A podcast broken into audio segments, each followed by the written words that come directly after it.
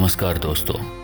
आप सभी का स्वागत है हमारे शो एम टेट इंडिया प्रेजेंट्स बातों की मटकी में। कहानियों की इस कड़ी में हम लेकर आए हैं हमारे टीम के सदस्य नेमी चंद की एक कहानी, जिसका नाम है ब्रह्मा के हाथ। साथियों, इस कहानी में अब तक आपने सुना कि कपड़े की मिल में रात की ड्यूटी करने वाला एक मजदूर कोरोना महामारी के कारण हुए लॉकडाउन की वजह से किस प्रकार प्रभावित होता है? उसके जीवन में क्या क्या परिवर्तन आते हैं? तमाम परेशानियों में मदद के लिए वो लाख कोशिशें करता है, हाथ पैर मारता है, मगर उसे निराशा ही हाथ लगती है। इसी तरह लॉकडाउन के दिन काटते काटते एक दिन माँ से बात करते हुए उसने गाँव जाने का सोचा। अब आगे। हमारे सब्र का घड़ा भरने लगा था। मुन्नी का कुमलाया चेहरा अब देखा नहीं जा रहा था। एक तड़के कमल के नाम की घंटी फ़ोन पर बजी। कह रहा था कि बॉर्डर पर मजदूरों को घर पहुँचाने के लिए गाड़ियाँ लगी है। हम लोग जा रहे हैं। तुम भी चल लो, चलो तो। सोचा कि जिस माटी ने हमको जन्म दिया है, वो खाने के लिए भी कुछ ना कुछ दे देगी। साँझ ढले तो पंछी भी अपने घर आ जाते हैं। ये ये साँझ ही तो है हमारे सपनों की। ये हमारे जीवन की साँझ ना बन जाए। उससे पहले अपने घोंसले चले चलते हैं। मैंने हरकू को फ़ोन किया। तब तक सुमन रास्ते के लिए कुछ रोटियाँ और चटनी बनाने बैठ गई मैं बात करके ज़रूरी सामान पैक करने लग गया। पुलिस वालों की नज़रों से बचते बचाते किसी तरह हम लोग मुख्य सड़क पर पहुँचे। वहाँ लोगों का रेला था। हम लोग धीरे धीरे बॉर्डर की तरफ़ चलने लगे। सूरज सिर पर चढ़ने लगा। हरकू के पेट में चार दिनों से कुछ गया ही नहीं था। खाली पेट और ऊपर से सूरज की गर्मी।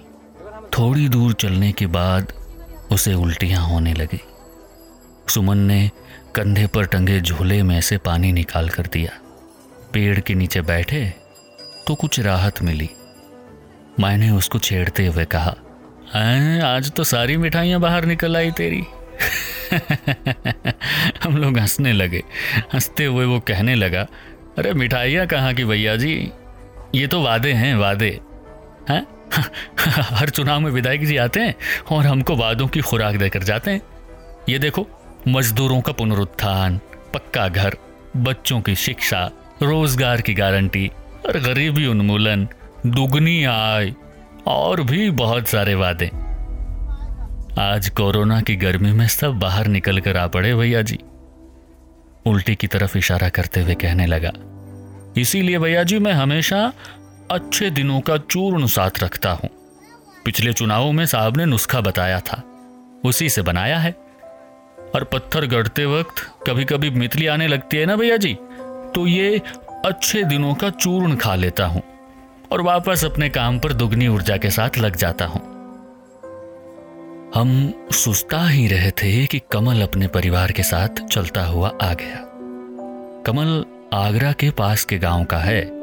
उसके पुरखों ने मकराना से ताजमहल के लिए पत्थर ढोया था। इसी बात पर वो अक्सर हमारे सामने फूलता रहता है। आज भी चलते हुए वो फूला तो मैं और हर को टिटोली करते उसकी हवा निकाल रहे थे। वो बोला, भैया जी, पता है, ताजमहल पर आज तक मैल का है नहीं जमा। अरे फैर लवली से धोते होंगे उसको। हरकू ने मुँह फाड़ा। अरे नहीं रे। कमल के स्वर में गंभीरता आ गई। बनाते वक्त कारीगरों के दिमाग में ताजमहल नहीं था। उन्होंने तो अपने मन की फोटोकॉपी बनाई। हाँ जैसे माँ अपने बच्चे के मन को एक एक ईंट रखकर आकार देती है ना, वैसे ही उन्होंने ताजमहल को आकार दिया। और मजदूरों का मन तो होता ही एकदम धवल, बेदाग वो कभी मेला हो सकता है। इसीलिए वो जैसा था, वैसा का वैसा आज भी है। इतने में हमारा ध्यान सड़क पर खड़खड़ करते एक ट्रॉली बैग की तरफ़ गया। एक महिला उसको खींच रही थी। बैग के ऊपर एक बच्चा सोया हुआ था। शायद चलते चलते थक गया होगा। और आगे पीछे मीडिया वाले कारें और कैमरे लिए फुदक रहे थे। बरबस हमारे मुँह से निकल पड़ा। और दुनिया भी वैसी की वैसी।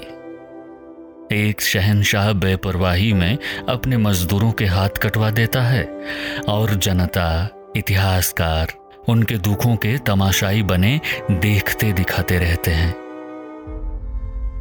वैसे माँ से बड़ा मजदूर कौन होगा? वो अपने सपनों पर, इच्छाओं पर पत्थर रख रख कर अपने बच्चों के व्यक्तित्व का ताजमहल खड़ा करती है। और दिहाड़ी में दो बोसा गालों पर और एक माथे पर लेकर गुजारा कर लेती है।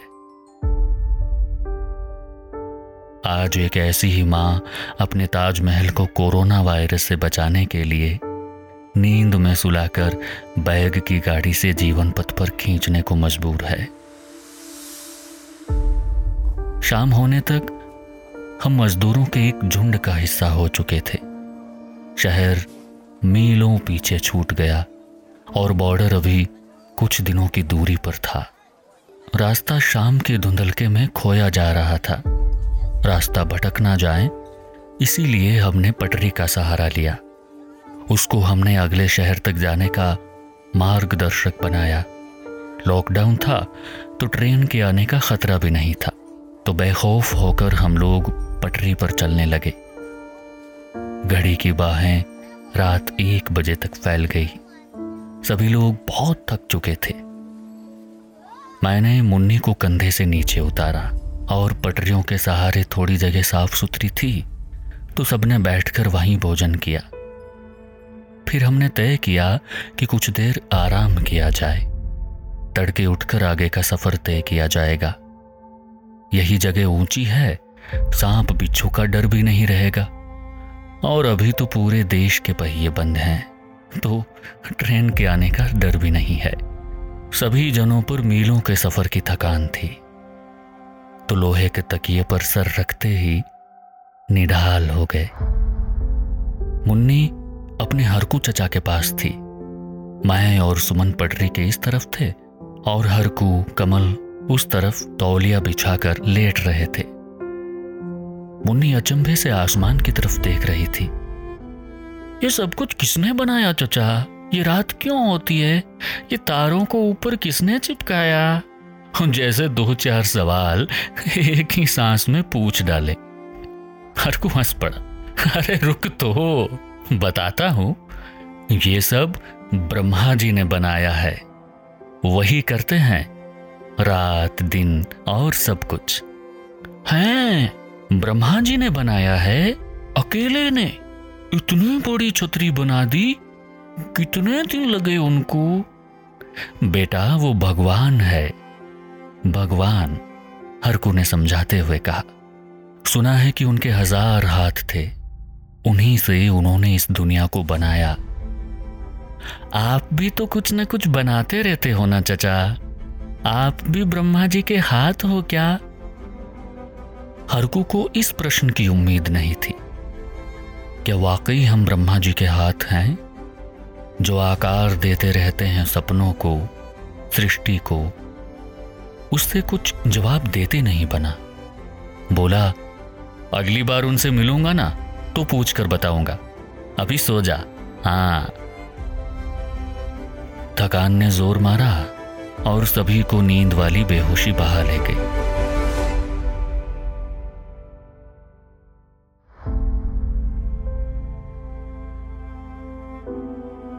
मुझे जब वापस होश आया तो सुमन मुन्नी मुन्नी करके गला फाड़ रही थी।